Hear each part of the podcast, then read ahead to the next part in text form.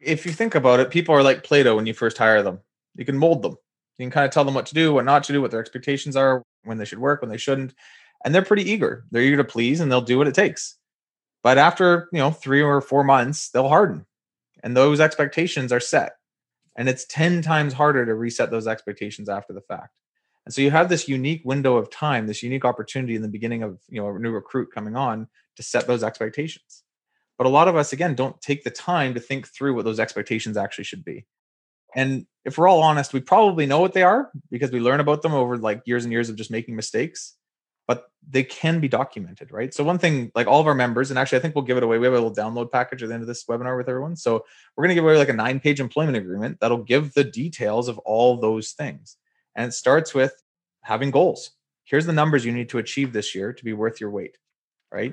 Based on those goals, here's the specific areas of your job that you're in charge of. Here's where you pass things over to the next person. Here's who you report to.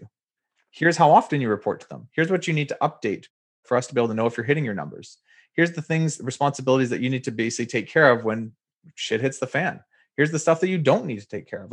That type of clarity allows someone to be a functional member of the organization. But when you don't set any of those expectations, they'll set their own.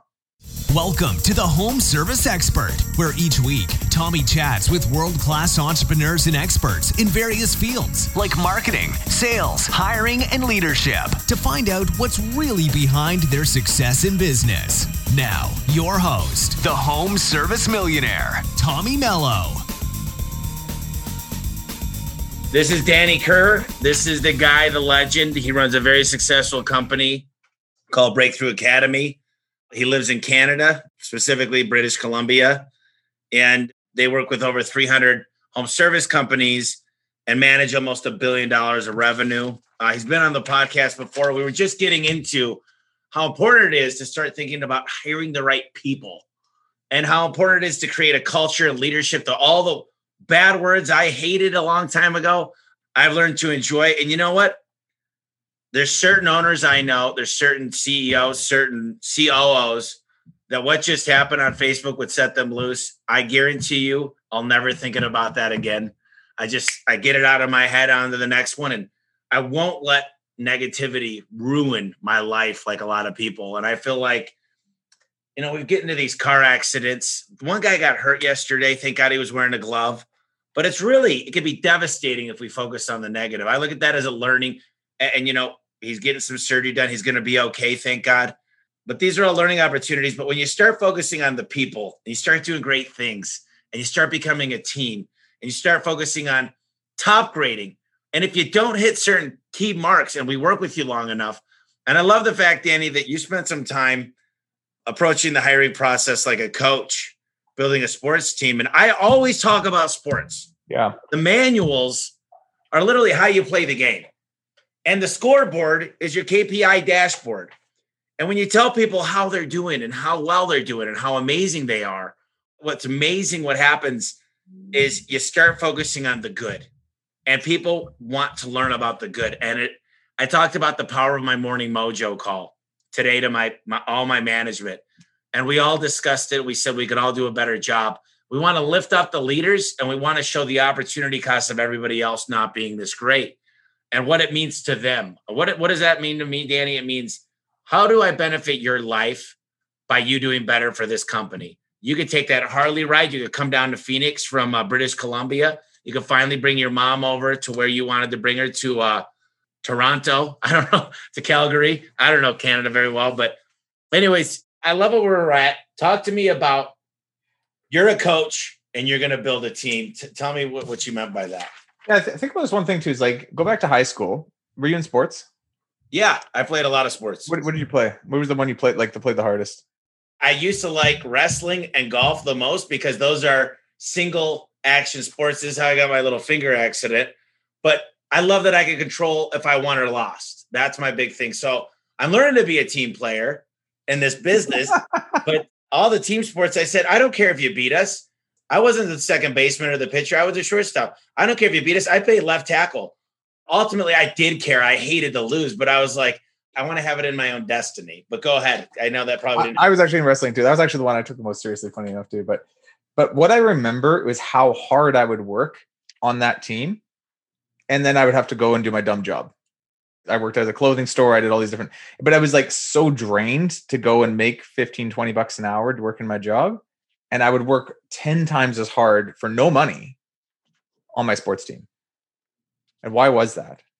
It's an interesting psychological like thought, right? And so now we grow up and we take ourselves into our adult world and we're trying to shove everybody into these jobs and saying, well, if I just pay you more, why don't you work harder?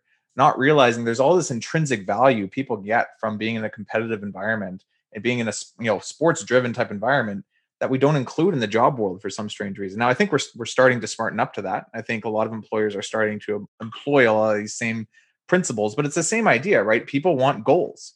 They want to be a part of something. They want to feel achievement. They want to be able to win and be able to say like, look what I've achieved and get recognition for that. And none of those have to do with how much you get paid. None of those have to do with whatever, like the status of your job. They have to do with being a part of something. And I think, you know, our younger generation, I'm 33, you're probably, I don't know exactly, you're probably close to my age. 37. Just outside of the millennial generation, but like I'm right at the tail end of it. And oh no, 83 qualifies. I qualify? All right. Sure.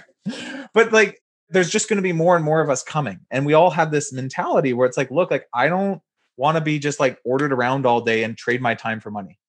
Right. That's like the biggest jail sentence for most of us ever. I want to be a part of something. I want to be able to achieve something. I want to be recognized for what I'm doing. I want to get paid for the work I put in.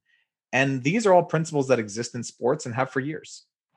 You know, here's what I love about sports is I practice 5 days, double 2 a days to play one game. Yeah. When's the last time you know, in sports, we learned practice, get ready for the game. The game is when you're meeting the customer, the client. Okay. But do we spend enough time practicing? Yesterday, we sat in the back and I watched these guys practice with one another. They went over everything. And you know what? Out of the last top 15 in the company, out of 130 techs, 9 of them were within the last 30 days that they graduated our training program. 9 out of the 15, because we've done a better job of practicing. But the difference is I was out there. I know what it's like. I'm not one of those owners that say, hey, I've never done this before, but I'm going to coach you guys. And I think it's important. Now, I brag about the owners that never had to do the work because they get to focus on running a business versus the technician side, which is the e-myth, which is all over on that bookshelf. But I love the sports analogy. And it's like this. When you're a recruiter for a college baseball or college football team, do you think you wait for the quarterback to get hurt to find a second string and start finding that? No, you always are looking. And people say always be closing. I say always be recruiting. ABR. ABR, yeah. So let's talk a little bit about what is your mentality of people that I lost somebody, so it's time to find somebody. And I wish I had a mirror here because I could say, if you could fog this mirror, you could work for me. Yeah. And now I'm like, wait a minute. Now you got to pass a predictive index. We'll see if you got the right personality for the job. You've got to do a cognitive test, background check, drug test, ride-along form. You've got to make it 3 weeks before you even are eligible to come train in Phoenix. Then this is hell month. If you make it through here, it's so much fun. But if you make it through here, you're part of the group now. It is like you actually graduated. You're part of the team. And I say this, not, hey, glad you're aboard. I say, congratulations. You guys freaking made it. You killed it. You are true A1 material. And that's something that I take with a lot of pride and respect for our company. And it's not me, it's the team. I keep telling you, it's the team. But what is your take on the fact that these people, a lot of company owners, first of all, I hate to say this, but they have no right running a company that they're just hiring because they're desperate. But I've been there. So I can't talk down to them because I think I've been there more than anybody. Yeah, there's emergency situations. And there's also the ability to plan for what's coming, right? So every year, like this is what we do with all of our members. This is what we do internally as a company. This is something I've done since I was pretty much 18 when I started my first contracting business is you take a look at what's coming, right? And it's not as hard as people think. You can sit down and say, hey, you know what? We did $1 million this year. We should do about 1.3 next year. To do that, we're going to need an extra salesperson because I can tell we're going to need to do more quotes than even I can do on my own. You know, we need one more like mini project manager that I can hopefully like promote into a full project manager a year later when we go for 1.5. Like you can start to build it, what we call an organizational structure a year in advance with what we call, you know, some basic planning, right? A strategic plan, right? So one of the things we do every December with all of our people, we sit down, we figure out their financials. From there, we figure out their one-page plans. We figure out like a one-page strategic plan. and it often includes a hiring process because the org structure demands it. You know, if you can do whatever 200 quotes in a year and you need to do 300 next year, you're probably going to need someone. And you could sit back and say, well, I don't fully need someone because I need someone to do 200 more quotes. It's like, well, no, like it's time to hire someone, relinquish some control and give yourself a bit more time, right? So every year it's good to sit down, usually at the end of your season too, and start to really look at what's next year's plan. What are the people that are going to need to be involved into making that plan a reality, and start recruiting early. So we'll set it up and then we'll actually project, okay, roughly in 6 months, we should have that hire done. So we'll add the salary to that, you know, monthly cost. We can see what our costs will be month to month for cash flow. Like you can get a bit of a crystal ball on this stuff. Now, in reality, that person comes in when they come in. They might come in a little earlier. They might come in a little later, but you've given yourself an entire year to start looking for these people versus 6 weeks or whatever it would be, right? Or sometimes a week. And I find a lot of people, they sit down and they say, we need someone in the next 2 or 3 weeks because it's all on the owner's plate. They're like busy as it is. They're running around like crazy. And they don't usually find the right person because they got 3 applicants. One person was high on drugs. The other person never showed up for the interview. And the final person, you know, whatever, wasn't quite a fit. And they just hire the one person that showed up. And that's it. That's not real recruiting though. I remember myself. So when I was 18 years old, I did a terrible job of my first ever training of my people. So I showed up late for the actual training. I had my ladders had fallen off my van. So I was trying to get them back on. I never even fully got them back on. So I showed up on the job site with these ladders like half off. I opened up the door to my vehicle and 2 paint cans fell out, just splattered all over the concrete. And I was training 6 guys that day. 3 of them walked off the job site. I never saw them again. And I was like, crap, I booked work for the whole month for 6 people. And I only have 3 to work with.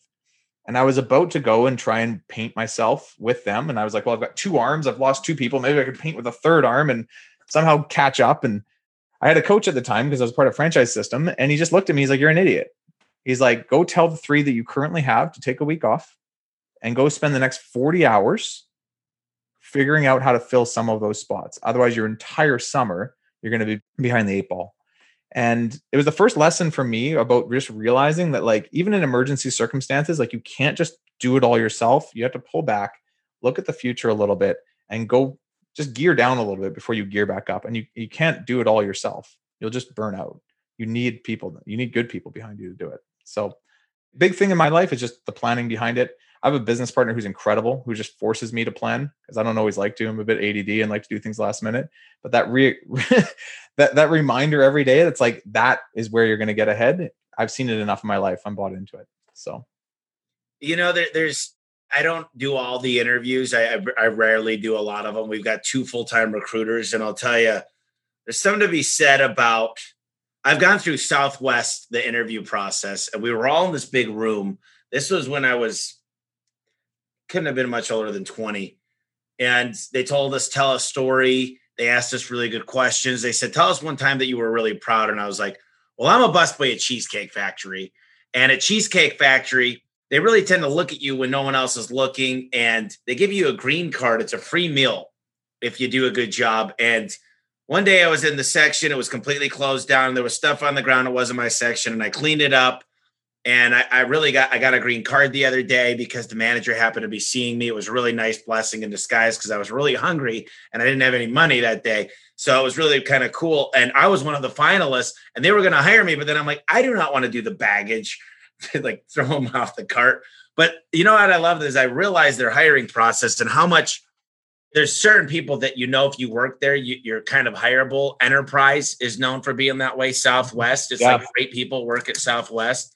And it's because they do such a good job of training and recruiting and orienting.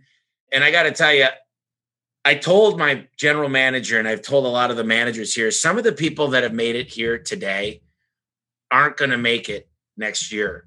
And the reason why is our expectations have grown so high. The first thing I said on the podcast like a month ago, I said, you got to fire every single person that nods their head when you're at a meeting and they roll their eyes. I said, you need to get rid of those cancer. And some of them are your top producers. Mm-hmm. And you got to start with your culture first. And, you know, I used to think that Glass Door was a joke. I'm like, people only go on Glass Door when they get fired or they quit because of a dumb reason. And now I think it's so important. And I wanted to talk to you a little bit is talk to me about setting the right expectations when you're hiring for a job and the problems that come when you don't set them up with a plan. Yeah. Like if you think about it, people are like Play Doh when you first hire them. You can mold them. You can kind of tell them what to do, what not to do, what their expectations are, when they should work, when they shouldn't.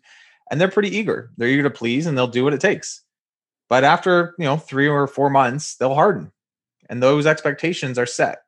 And it's 10 times harder to reset those expectations after the fact. And so you have this unique window of time, this unique opportunity in the beginning of, a new recruit coming on to set those expectations. But a lot of us, again, don't take the time to think through what those expectations actually should be.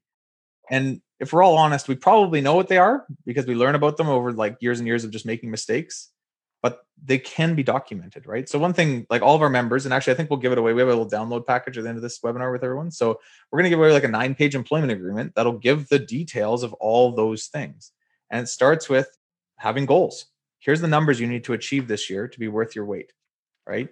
Based on those goals, here's the specific areas of your job that you're in charge of. Here's where you pass things over to the next person. Here's who you report to. Here's how often you report to them. Here's what you need to update for us to be able to know if you're hitting your numbers. Here's the things, the responsibilities that you need to basically take care of when shit hits the fan. Here's the stuff that you don't need to take care of. That type of clarity allows someone to be a functional member of the organization. But when you don't set any of those expectations, they'll set their own, right?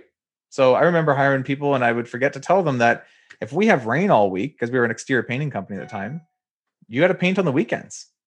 And that simple expectation of just not saying that would have somebody be like, well, it rained all week and I'm going away for the weekend, so I'm not working. And I'm like, well, you're fired. They're like, what do you mean you're fired? I'm not having to show up on the weekends. I'm like, well, I never told you either way. So it's up to me, actually. I can't do anything about it. But the minute you're like, if we don't hit 40 hours by Friday, you're expected to work your weekends to make up for it. Simply writing that down, not only do you not have as much rebuttals, but you have people You have people super motivated to actually want to do it because they understand, hey, I got to hit 40 hours every week to hit my goals, to hit my bonuses. I see how this is all going to work by year end for me. And they're a part of the process. They're a player on the team now and not just there to make a buck.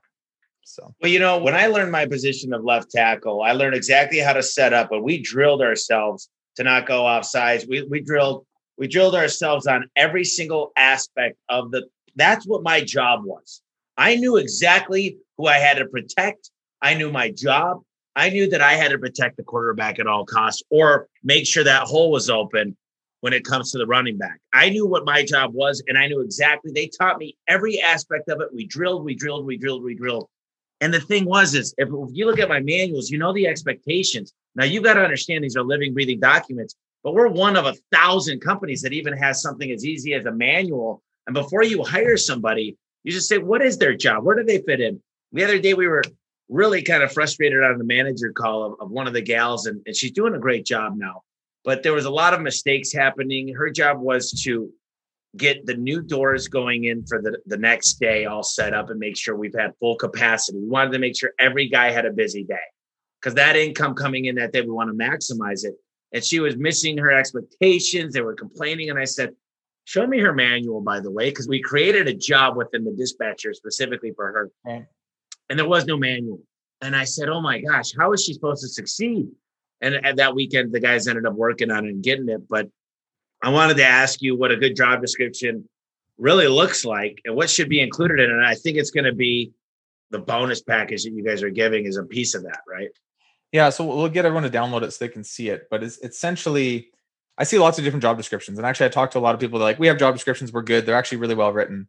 One of the things that almost everybody I've met so far is missing is a numerical, what we call deliverable, a number that somebody needs to achieve. And I find the best ones are usually around quality, volume, and profit. If you can get it into someone's job description, all three of those, it holds them accountable to a more holistic way of approaching their job. So if it's all about trying to get revenue, then they're probably going to book jobs that are low profit, and they're probably going to do bad quality work for the customer, right? If it's all about quality, they're probably going to go way over budget and cost you as a company way too much money, but the customer may be super happy because that's the only metric they cared about. But if you have all three at play, quality, volume, and profit, in some way that they're directly accountable and relatable to their job, that's when you hit the nail on the head. And it has to be something they have direct control over, right? So your administrative assistant maybe can't be in charge of profit, but they can be in charge of having all updated records ready for you for Monday morning. Right? That helps with the profit side of the company. You know what? They can help with maybe collecting AR and keeping it below a certain percentage by year end. There's certain things that everybody in the company should have an ability to make a direct impact on around quality, volume, or profit, or preferably all three. I love that. It makes a lot of sense to me. And I always tell people, customers want three things. They want it done fast, they want it done right, and they want it done for cheap. You'll never get all three. But the funny thing is it kind of reminds me, quality, volume, and profit, kind of similar what we expect out of our employees. And I think putting true key performance indicators in place, we track every single technician. There's a number by their name of where they stand in the company. And if you're past 50 with 130 guys, you know, but my top 20 guys, I'm always like, wow, dude, awesome. Number 18. But I love the guys. And I say guys, because we got amazing CSRs that are women that are amazing. They book over 90% on a continued long-term basis, but the guys are all technicians. And I love the guys that are sports fanatics that have to be number one. They walk in and there's number two by their name and they punch the wall and they go, damn it. Oh, and they said, can I come talk to you? And they want to talk to me. And they're like, shouldn't you show me what he did differently than me? How long was he staying at the job? What did he sell differently? What's going on? They hate being number two.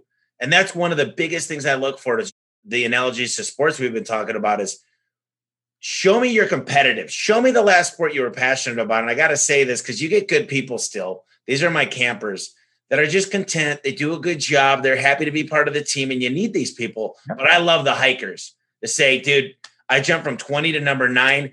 My goal next week is number 5. Then I'm going to grow to number 3. But you know what I'm doing, right? I'm coming for that number 1 spot. And it's all the competition, man. And I love when I hear them tell me a story about, like if I told you how I play cards, even the game Euchre, and it's all luck of the draw of the cards, I'm like, oh, this my partner sucks. Like, what do I got to do to win? I'm the perfect technician, probably not the perfect team player. When it comes to recruiting, I think social media is amazing because you could get a hold of people that already have other jobs, but they might want to switch. You're not going to the unemployment line. Yeah. Although some people looking to make a change might be going to Craigslist and Indeed and all these other places.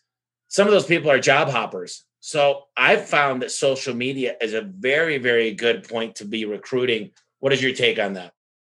Yeah, so actually that's our number one strategy is using social media to find good people for our team internally. And it's one of the better ones that we teach our members to go do.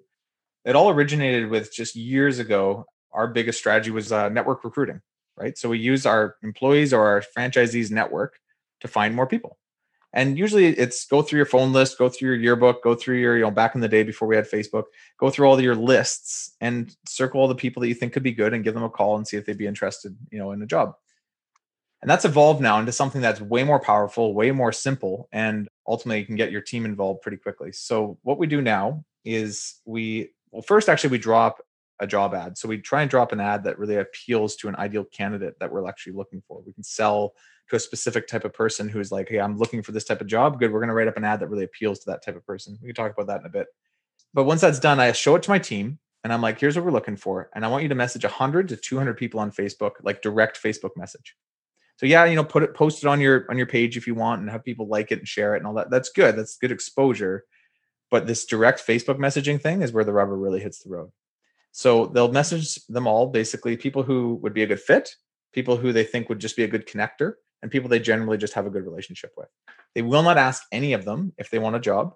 What they will say is, hey, so-and-so, our company XYZ is looking for a person in XYZ role. Curious if you know anybody who'd be a good fit. Please see link below. P.S. We're offering a $500 hiring bonus or $2,000 hiring bonus. If you know anyone, be happy to split that with you. Thanks.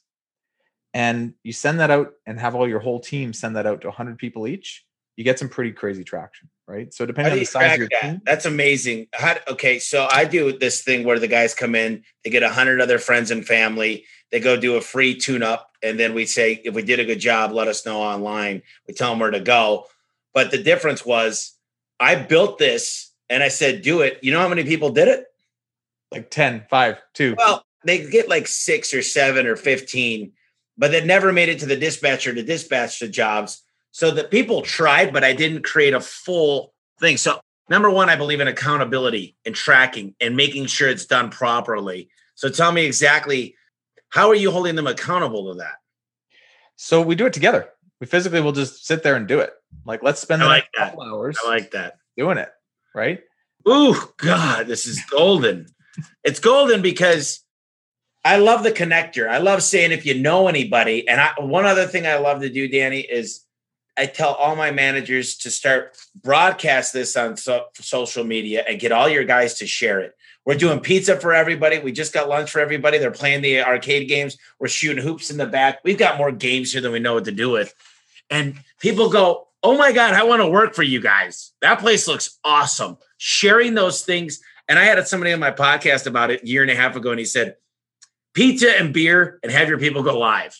Yeah. So this isn't my own authentic thought, and I don't do beer as much. I do plenty of beer myself, but I try not to like, hey, we're going to drink a bunch of beer. But so you guys get together and you physically just. So, yeah. So back in the day, we'd physically get together. Now we do it on Zoom, right? Or yeah. What we will do is we will set a goal by the end. So we have a weekly meeting and we'll set a goal at the beginning of the week. And by the end of the week, everyone has to have it scheduled in their calendar and do it, right? But the easiest time I've ever had is when I get my team and we just literally do it together. We're going to all get together, have some fun, make a game out of it. Whoever, messages the most people today wins something. And then later on, whoever gets the hires out of it will get a bonus out of it, and just have some fun with it and keep it pretty casual. And the key is to your people will, some of them, not all of them, but might have a few apprehensions about it. So usually it's around have you hire someone that you fire and then it's on me. And I also don't want to lose my job. So I don't want to hire someone, my network, and maybe you'll hire somebody that replaces me. So I always, started out with a good conversation about why it's so important that we hire through the network, that the network is the strongest set of people we're ever going to find. That as a team, we want nothing but A players. And they all get that because they're all trying to do their job. And it's hard to do your job when you work with a bunch of B or C players. And they've seen it too. Like back in the day, I'm not a perfect hire. I've hired a few people that didn't work out, and they see that. And they're just like, I really don't want any more of those types of people. If we can avoid that, that'd be great. And I'm like, you know what? It comes from you guys. You guys are the A players on the team. Good people know good people. Right? If you're open to that, I'll pay you for your time. Let's have some fun around it. And ultimately, I'll give you even a bonus. Now, if they don't want to do it, I don't force it. I don't want it to be cheesy. I don't want people to feel awkward about it. But it's become a cultural thing in our company now. And for the most part, our team does. But once in a while, same thing. I've got one person who works with me right now who's done that for 5 years. And she kind of looked at me. She's like, I kind of don't want to keep doing that. I've done it every 6 months, and I've zapped my network. And I'm like, cool, I'm not going to force you to. It's not the end of the world. So of our entire team, we've hired almost everybody from that, except for 2 or 3 people. Hey, I hope you're enjoying this conversation. I just wanted to let you know that we have a special offer from Breakthrough Academy for you today. So stick with us to the end and I'll reveal how you can take advantage of it. But if you're in a rush, just go to btacademy.com/home-service-expert and check out our exclusive offer that we put together for our listeners today. Okay, now let's get back and continue our chat with Danny. I thought about this.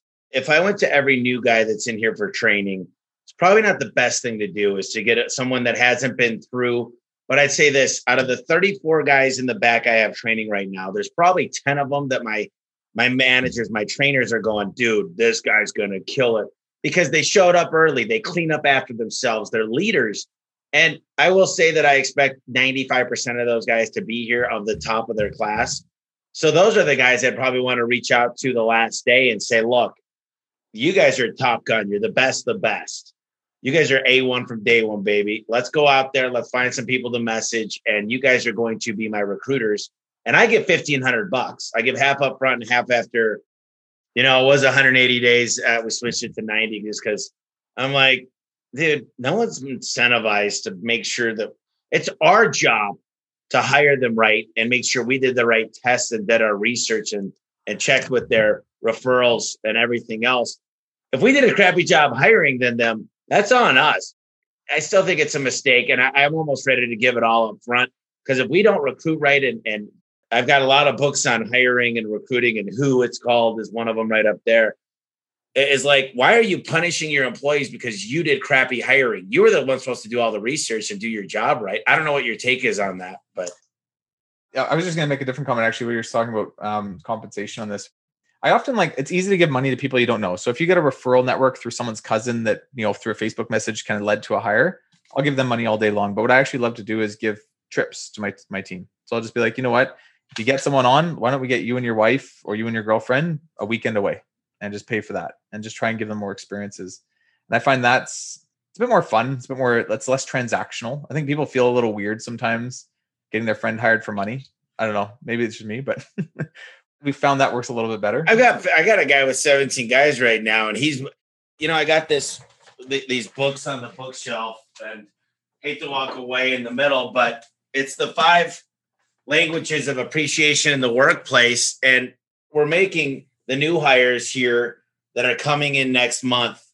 We're giving them the book, and there's a free test in here. We want to learn what their language is, because maybe it's money, maybe it's free time, maybe it's words of, there's 5 things, and it really gets it down to it. And mine's were acts of service.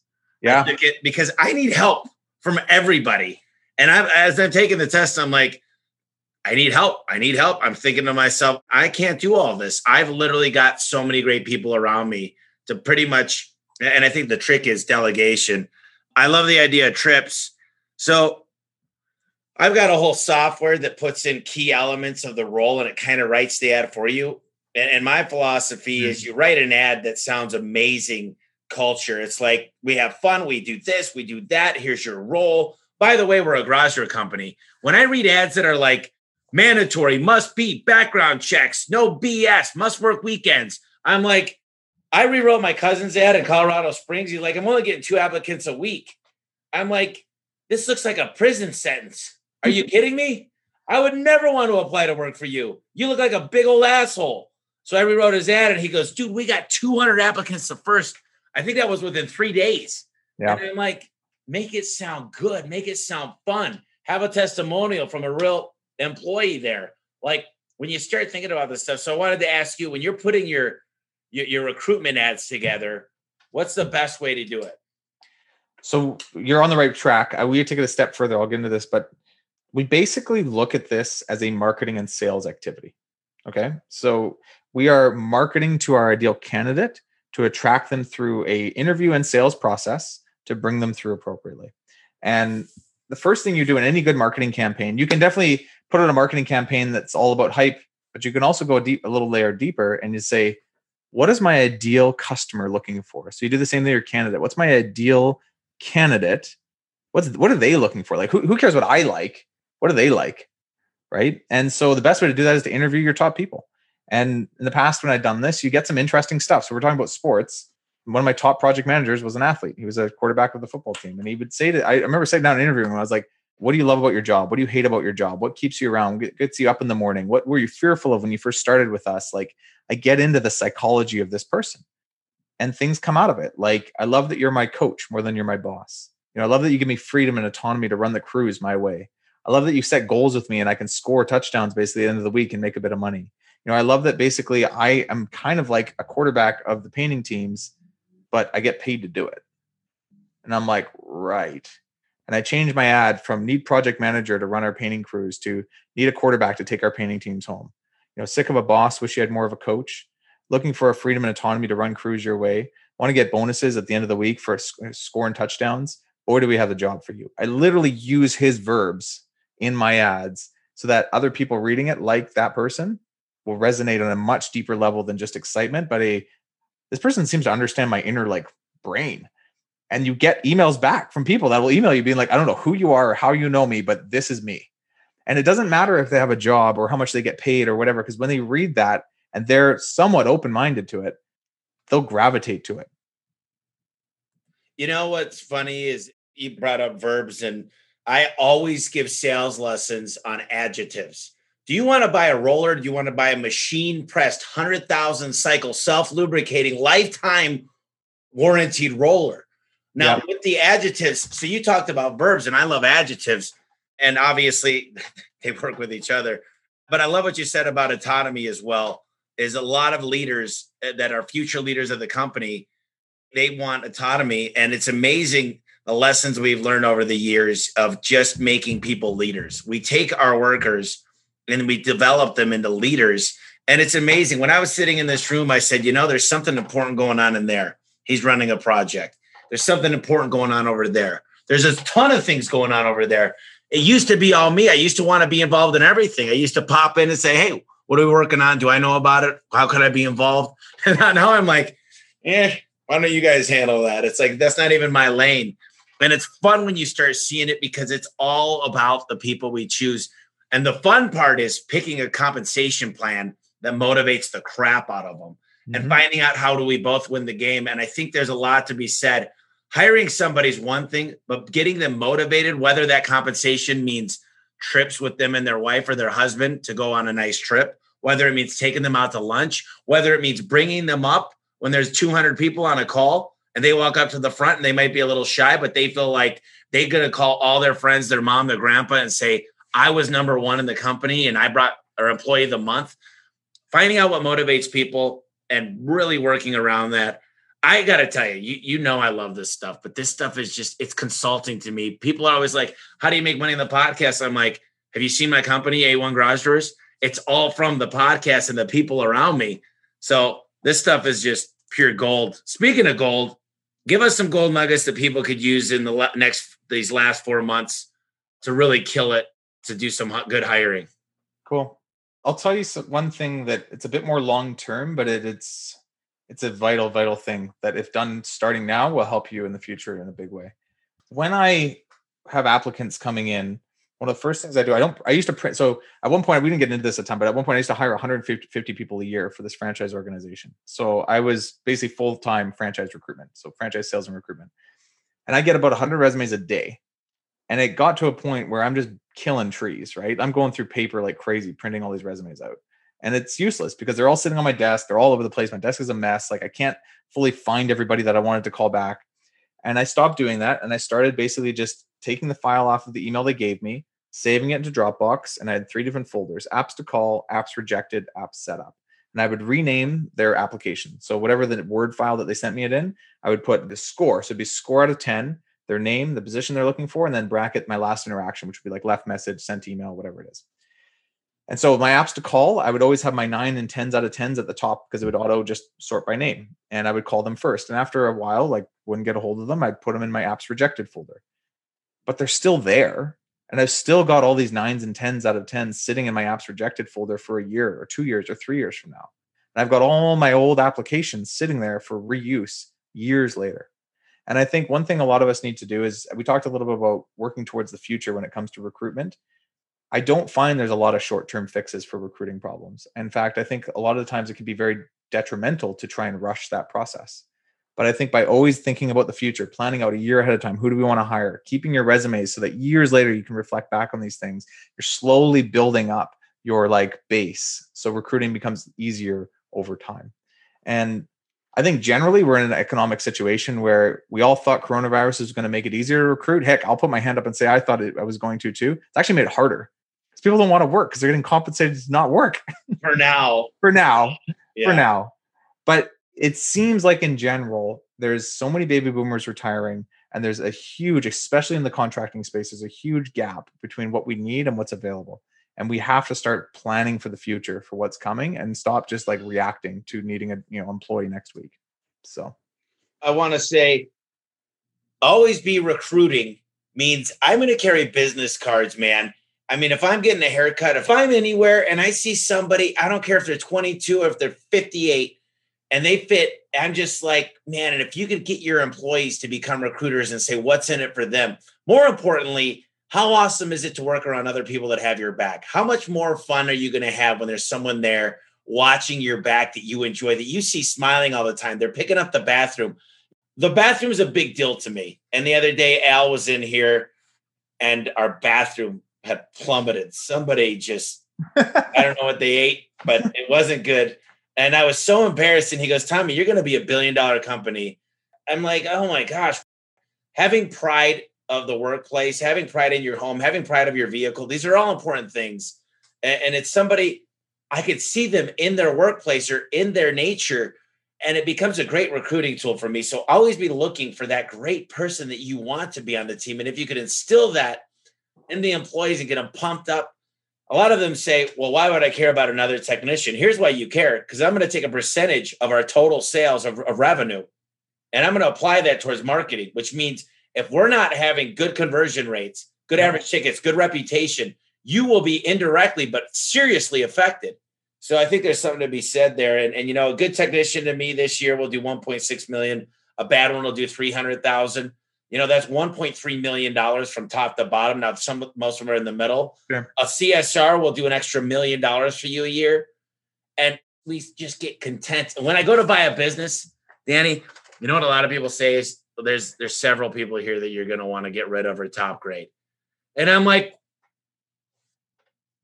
why? And they feel like they got this. Well, they helped get me to where I am today. And you know, they worked hard for me and I'm like, but they got to stay working hard. You mean they're tenured into treating you like shit? So they're tenured to treating you like poop. So this is great. So thank you for letting me buy you and fix the stuff that you already knew you had to fix. This is nuts to me. It's crazy to me. And I love talking recruiting. I got to tell you, the future of the business is recruiting and training. Mm-hmm.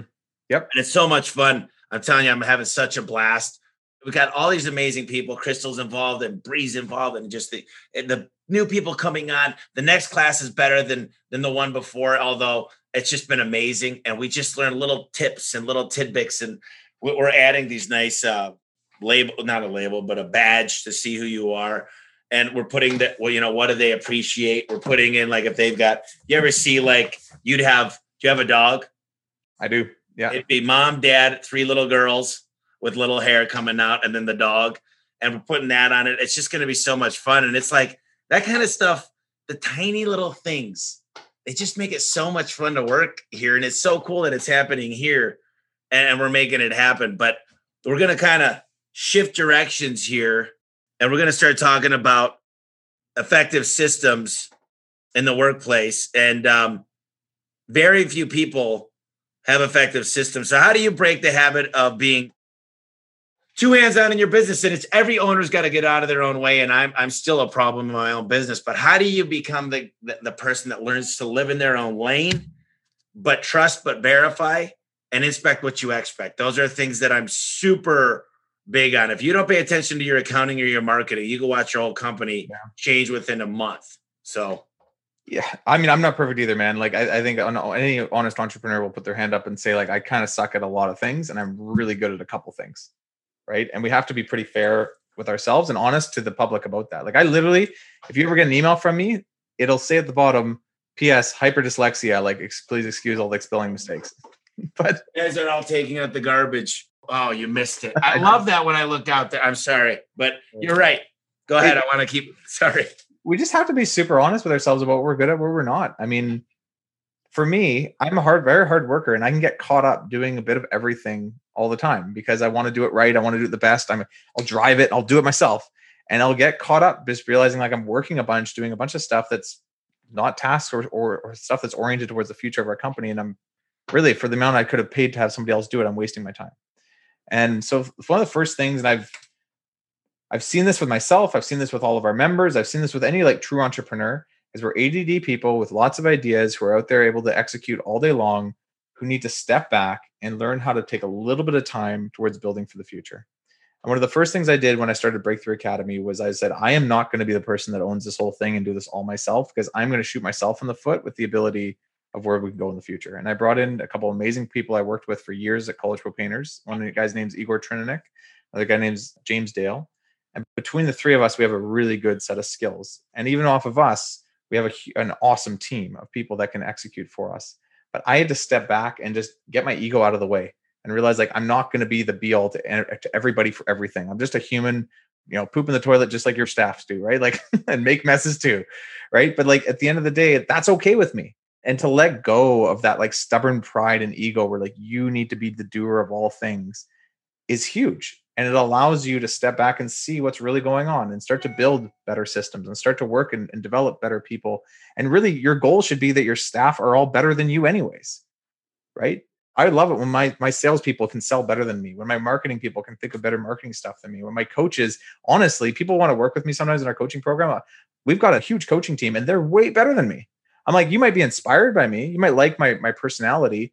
You need this other person though over here. You need more of an engineer because I'm an entrepreneur and it's just a blind leading the blind right now. Right. So yeah. I don't know. That would be my one big thought, was just like being able to get out of your own way. And also for a lot of entrepreneurs, it's just being able to commit the time to like building the future, even if it's just 5 hours a week. You know, one of the things we work with all of our members on when they first start with us is it'll be more later, but let's just start with 5 hours a week where we work on the future of the company. So you can get out of being that doer and start to be a bit more of that leader. So, you know, it's interesting is I walked outside and these guys are in this huge circle One of the guys that's been here 10 years is coaching them. He's doing role playing. He's explaining to them a little bit of Sandler training. We're going through a lot of steps. And I just wanted to get in. I wanted to be part of this. He goes, uh-oh, boss is walking out. I'm like, don't call me boss. I hate that. But I was just laughing because he's given such good information. And this guy's fighting the fight. He's a field supervisor, but he's in there every day. He's setting records. He's selling so many new doors, service to sales. And I just listened to him, and he said this thing. He, you know, that's too expensive is the first thing he said. And he goes, oh, really? Danny, why do you say that? When somebody says, hey, I want the most inexpensive thing you have. Right. Really? Danny, why do you think that is? You know, he's so good at it. And I'm like, dude, this is amazing stuff. And I'm like, you're putting on a clinic. I came in and had this long phone call. I'm not even kidding. It was probably 45 minutes. I go do something out. I don't remember, but I was in the showroom or something. I walk back in there and everybody's like this, just listening to him still. And I'm going, this is awesome. So I think I have so much pride in the people that take the initiative to go above and beyond. I go out there the other day, I'm showing off the building to somebody and all the guys are out in the back mopping, they're cleaning up. They're like, hello, sir. I was like, hello. No, I didn't do that. But I was like, this is so cool. So I think that's great, man. I just think let people do what they do best. You hired them to do something. Give them the space to do it. I advise people. I'm super trustful. I've been burned so many times, but the good things that have come out of trust are thousands of percentages higher than not trusting. So I think it's hard to grow a business if you're going to limit the growth. You're going to stunt your growth and it's going to be small. But you know what, Danny, a lot of companies want to be small. They want complete control. They just need to make a living. They want to make 200 grand a year, whatever that looks like. The business makes nothing, but I can't say that's bad for them because that's what they chose. And they got to decide what they want. I think I'm always like, why wouldn't you continue to grow, Danny? Why are you going to stop at 300 or 400 people? Well, we're good. We were going to really make a difference. We're going to make these guys multiple millionaires. And I might say, why don't you have a goal of 5,000 people to help? You might go, dude, I've got 3 daughters I want to raise. I've got the most amazing wife in the world. That's nuts. I'm fine with what I've got. So I think learning to be able to tell people too, from a different perspective is what are your goals? I don't know what your take is on that. It's not one of our things to cover. I think at the end of the day, you do need to have a balance between what you want and what your people want, and not to get too caught up in things that maybe you thought you wanted, you don't, right? Like I see my team and I'm like, look, like at the end of the day, you're spending 40 hours of your week, often more than that here. Why? Besides paying the rent, like why are you here? And how can I help you long-term with what I know? And vice versa, how can you help me long-term with what you know, right? I've got my assistant who, you know, bought a house, got married, did all these cool things. And I remember talking to her about, you know, her first purchase and getting a mortgage and like what she should be able to afford and not. And I know how much I pay her and trying to get her to hit her bonuses so she has a down payment. And, you know, I remember her getting married and talked to her about my marriage. And like, I don't have to be, but I'm slightly interested and involved in where they're going, not only in my business, but in their life. And I find together, we're all forging a path together where it's not just me being like, follow me, I've got it all figured out. I'm like, we're a team. Let's do this together. Let's forge this thing together and let's figure it out together. And those who are a part of that, rock and roll. If you don't want to be a part of that, I don't want to force you to either. Right. And it creates a pretty cool dynamic. So, you know, I'm getting ready to close on a house. Hopefully if everything goes right on the 8th. And I'm to dinner with all these people and I'm talking to all these people, all the people that I trust too. And they're all like, make sure if it's a nice house, you can't have employees there. They're going to get mad. And I'm like, they helped me earn this. I've not taken a lot from the company ever. This is something I wanted to do nice for the future. But ultimately, I feel like they're the ones that helped me get this. They should enjoy it. And I'm like, if someone's got this attitude of like, we make him too much money to be able to buy that, then I don't think they're the right person on the team, first of all. But mostly, I want to do things not to brag to them, not to say, but to say, thank you guys so much. Come enjoy this with me and let's have some fun together. I don't think it's fair to say, no, your employees are going to start thinking they're going to ask for this. Look, every single person for the majority of the people here are on performance pay. They want to make more money. They know exactly what they need to do. And it's not going to be any exceptions. And here's the thing is we got a no loan policy. I've broken it for like if a single mother needs tires for her car. And I do personal loans sometimes because I think it's important. But overall, we're not a bank.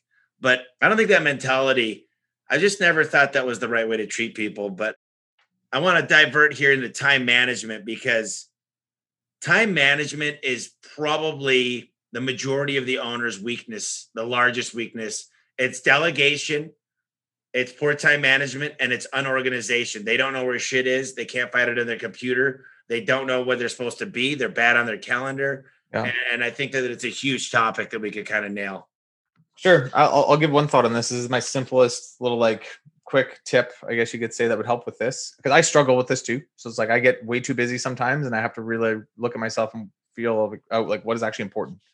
One of the best things I've ever done, and one of the things I get a lot of our people to do, and I still have to check myself on, you make a list of all the stuff you do in a week. Circle the stuff that's highest time consumption and lowest skill. And that's usually an indicator of the next hire you're going to be making or something that should be delegated down to your team appropriately. And for a lot of us, we just kind of year over year don't check ourselves on our job descriptions. And if you're growing a business, especially if you're growing quickly, your job description should change annually at the least, the minimum. And every single year, your job's the same. You're going to be doing your current job, plus your new job, plus that new job, plus and you got 4 or 5 jobs on your plate now, plus all the other random stuff that just comes up every week. And that's how you lose all your time.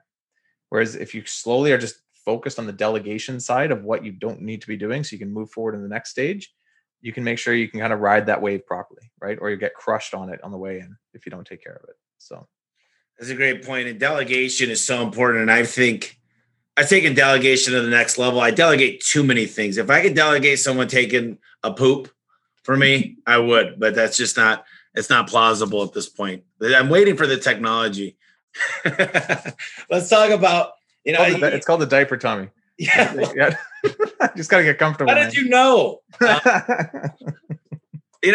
we've talked, that was probably about a month ago, you just had so much passion and you were just so excited about the things you guys are building and the opportunities you're building for the business owners that you've met over the last years. And just, you're kind of like on autopilot, letting these guys sprint now. And Breakthrough Academy is doing a lot of great stuff for a lot of people. Talk to me about some of the things that have happened over the past few months and some of the changes and what you guys are trying to build with this consulting. Yeah. I mean, we've got committees fully focused to starting a podcast. We've got a committee fully focused to starting a piece of technology that's going to build out digital versions of SOPs. We've got, our coaching team, which is completely building entire playbooks for entire industries that I have no idea even what they're doing half the time. And it's cool. It's cool to watch. And I just know that once a quarter, me and my partners, we sit down, we talk about the initiatives, we talk about the money allocation of where these things need to go and where our values lie and what's important to us personally along the way. And we're constantly making decisions about what's right to us, what's right for our team, and what's right for our members in the industry. And it's becoming less and less about me needing to do it every day. I don't need to be out there and create that manual, coach that member, whatever is on board that new member. I need to be there to make sure that we stay aligned with our core values, that we don't lose ourselves along the way as business owners, that we stay focused on our families and our health and the other things, my faith and things that are important in our lives, and that we fulfill for our customers and our employees. And if I can keep those people happy along the way, this thing could be absolutely massive of an organization in the middle or just a little bit bigger than it is today. I'm not really worried about that. It's just, I want to make sure we do it right. When we started Breakthrough Academy years ago, there was a pastor that actually spoke at a thing called LeaderCast that I went to right before I started this company. And he said something to me that I wrote down and I'll never forget. And it was, what is it you believe is fundamentally impossible to do in your industry, but if it was done, would fundamentally change your industry forever? And to me, that was like building a coaching consulting company that's actually legitimate, that provides real value, that's not bullshit, that doesn't have a bunch of marketing stuff on the front end and nothing on the back end. And at the same time, it was helping the trades and contracting industry, which is super underprofessionalized. I spent 10 years in it and I was like, this is a joke. And there's tons of wasted money and tons of people pissed off, and there's got to be a better way. And I saw it within a franchise system, and I was like, I wonder if I could kind of knock two birds with one stone and actually start this thing, impact these two industries, have a little fun doing it. I was 28, I think. Was it 28? I was 28 when I started this thing, and I was like, what else am I going to do with my time? When I'm 40, 50 years old, what do I want to be able to say I did? I want to make impact on those two industries and do things that most people said were impossible, but if done, fundamentally change the industry. And that's what I'm busy doing. And what happens out of that after that? I don't know.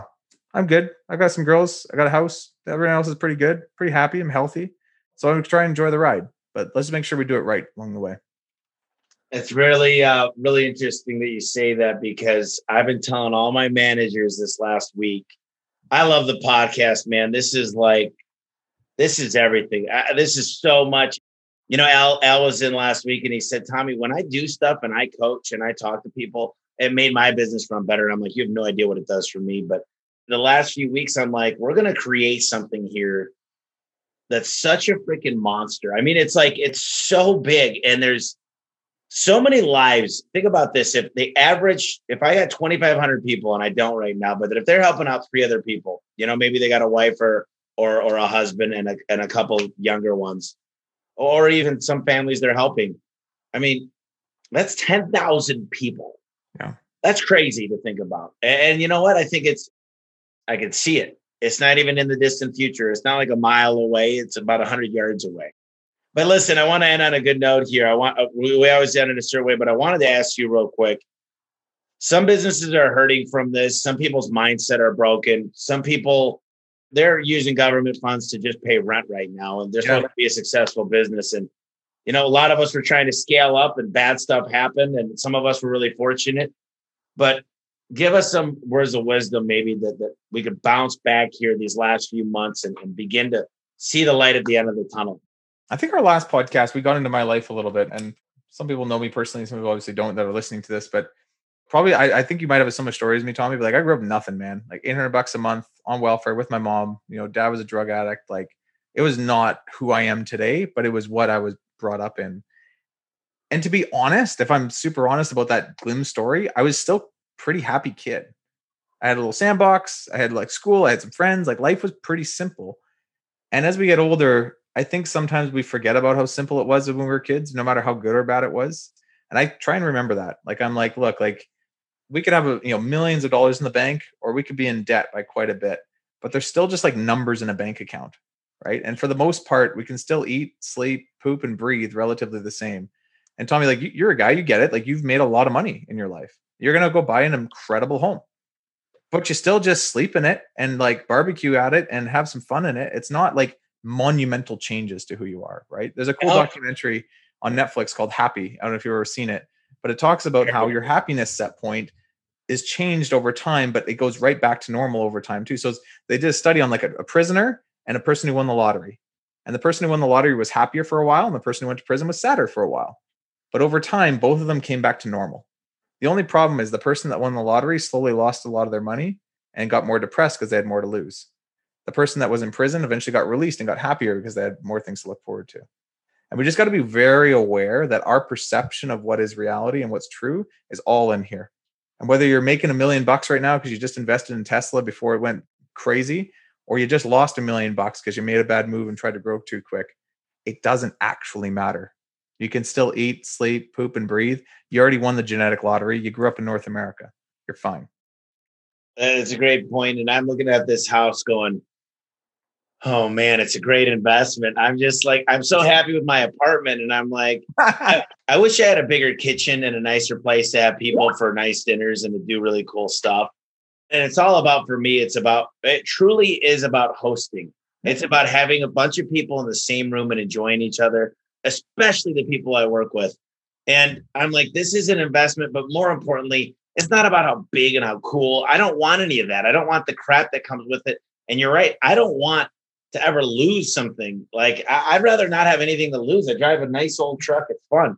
I get what you're saying. And it's like, and I was thinking about this the other day. I'm like, I hope I paid my darn storage unit, because one day I lost one of them. And this one's a much bigger one, which is just sits there. Hopefully I get all the stuff out here next month. But I'm like, other than one box in there of a bunch of memories, which I had, if I had pictures of the stuff, it would have been just as good. So take pictures of the stuff you care about, whether it's a vehicle or a watch from your grandpa. And I'm not a hoarder, but I feel like some of my family is. But I lost the whole thing. And now I'm trying to think of what was in there. And I'm like, you don't really miss it when it's gone. And I don't want to have a bunch of all these assets and things. It's fun. I buy off of Coinbase. I put it in this thing called Celsius. I've been investing in the USD dollar. And I just got $520 last week for doing nothing. Yep. And I'm like, that's awesome. And I've got all these investments and I love seeing it, but I don't know what I'm going to do with the money. I'm just like, maybe I could help a lot more people. And I definitely have some big goals, but right now I don't feel like it's fair to the employees to start becoming a philanthropist. We've still got a long way to go, although I could do it along the way. But This is such a cool talk. We've said poop at least 24 times, which that means it was a good podcast. But tell me the last few things we talk about is, have you read a book in the last maybe year that maybe 3 books is what I usually ask, that's really impacted you? You know, it's interesting. People always ask me that. So I'm super dyslexic. So I actually don't read almost anything. I watch a lot of documentaries and podcasts and stuff like that. I've become very interested actually in like the future, more than business even actually. So if you wanted to like a random referral to something that if you're interested in like the future and technology and the exponential growth of where we're going, Raymond Kurzweil has an excellent documentary called The Transcendent Man. And it's something that I watched years ago. It's actually almost probably 10 or 15 years old now, but it walks through the exponential growth of technology and how, based on Moore's Law, where we're heading as a society. And he's been basically talking about this since the 80s, and he's very accurately predicted things that now exist. And if you follow where that goes in the next 20 years, it'll blow your mind. We're experiencing it right now a little bit with coronavirus and the digitization of everything and where the world is going right now. I don't know if people realize what's just happened, but the entire world is shifting as we speak. And if you want to look into a little bit of the future, that's a very interesting documentary to get your mind thinking. So if you get a chance and you want to listen to a book and you want to see where the future is going, this book called Bold by Peter Diamandis and Stephen Kotler, it's freaking crazy when you learn about linear growth versus exponential growth. And when you learn about the new wave that was the Industrial Revolution, now they're talking about the 3D printer being able to land. They're able to land on a meteor, extract all the stuff and build stuff from the meteor. Look, everybody that knows me knows I love this stuff. So I can't say it enough. This is just incredible. If people want to get a hold of you, you personally, or the Breakthrough Academy, what's the best way to do it? Well, so my email, I'll give it to if people want to email me. It's danny.kerr, Kerr at btacademy.com. We're doing strategy sessions so they can get booked with us. It might be me, it might be a guy named Benji, but if they want to sit down and talk business, talk life, understand some of these recruiting strategies, obviously, we've been talking about, I'm happy to do that. So they can go to our website, btacademy.com/strategy session. And if you type in the access code Tommy, I believe that also gives them a recruiting package, which is a lot of the stuff we went over today. So we'll put that in the show notes, I think, Tommy. I got the whole team here that are writing it up as we speak. Yeah. They're amazing. I'm telling you, best team ever. I'm nothing. I'm like 3% of myself without. Before this podcast, I'm like looking at our Asana notes, looking at all the like the prep stuff, and I'm like, thank God we have both of your team and my team. Like, incredible what they did for all of us, and the two of us just sit here and talk about poop the whole time. But yeah, and the way that I end it is, I do the same thing. Danny is well, you've talked about a lot. I've talked about a lot, but I think that there's something we could do right now to kind of discuss where's the best spot to get started. There's a lot of things going on, Danny. There's a lot of stuff going on personally and in the business, and it almost seems overbearing. Mm-hmm. It seems like we're just overwhelmed with, what do we do? Manuals? What are we supposed to do? Better meetings? Well, now I'm supposed to be a better recruiter. He talks about leadership, culture. Now there's the 5 languages of appreciation. Jeez, this is nuts. You know, how do you just sit down and what's the best spot to get started? What's something they could do this next week to really get these business owners out there and these amazing business owners to the next level of their business and their life? I mean, what you just said is super subjective to each individual person, right? Like everybody needs something, but it's usually just one thing. It's not 7. And listening to a podcast and listening to many podcasts will give you lots of ideas. I think one of the problem is entrepreneurs have too many ideas. I have too many ideas. I'm plagued by them. They just don't leave me alone. The best thing I ever do is I talk to my business partner, Igor Trininek, who I'm just like, I got 70 ideas. And he's like, they're all shit except this one. And I'm like, oh, he's like, just work on this one. And I think it's important, like identify what that one thing is. And so whether you have a mentor, these strategy sessions, that's kind of what they're meant for. So if you want to sign up for these strategy sessions that we're putting out there, we'll happily like sit down, be a bit of a sounding board and just tell you to do one thing, because that's often is all we need to do. We overcomplicate everything else. So. Good. And Danny, I got a book, and I don't know why I love to do this so much. I just get so excited. Today I had teammates in here, and I'm pulling out all these books. I'm like, this one's good. You'll love this. No BS about marketing. And anyway, The One Thing by Gary Keller is so simple, but it's one thing.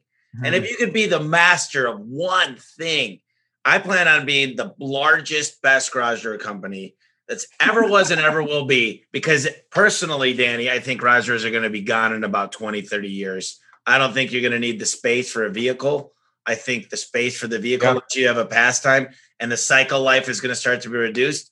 So I want people to say, just like they say about Blockbuster, you remember that guy, that old timer, he's still around the neighborhood somewhere, but he's the garage door guy, Tommy. I'm going to be like, yes, I remember the garage doors. But you know, this is just an amazing talk. And I got to tell you, every time we do this, we hit it off and things are amazing. So when Canada opens back up their doors, when we let you back in, we got to get together in person. And every time we talk, there's fireworks. So I really appreciate you taking the time today to be on the podcast. Thanks for having me, buddy. No worries. Hey, I hope you enjoyed today's podcast with Danny Kerr. A lot of people always ask me if I could coach them or provide them training to grow their business. The fact is, you guys probably know this, but I'm really, really busy with A1 Garage Doors Service, making it the biggest and largest home service company in the country. But I got to tell you, when I discovered what Danny Kerr was doing with Breakthrough Academy, I realized that this would be a perfect program that I'm proud to vouch for. What I truly love about their program is they combine the done-for-you systems with coaching and accountability to make sure you make huge progress fast in your business. So if you're making $1 million or more and you want to build a solid structure for your business to generate more profits and grow, check out the link btacademy.com/home-service-expert to learn more about the Breakthrough Academy. You're going to thank me for it.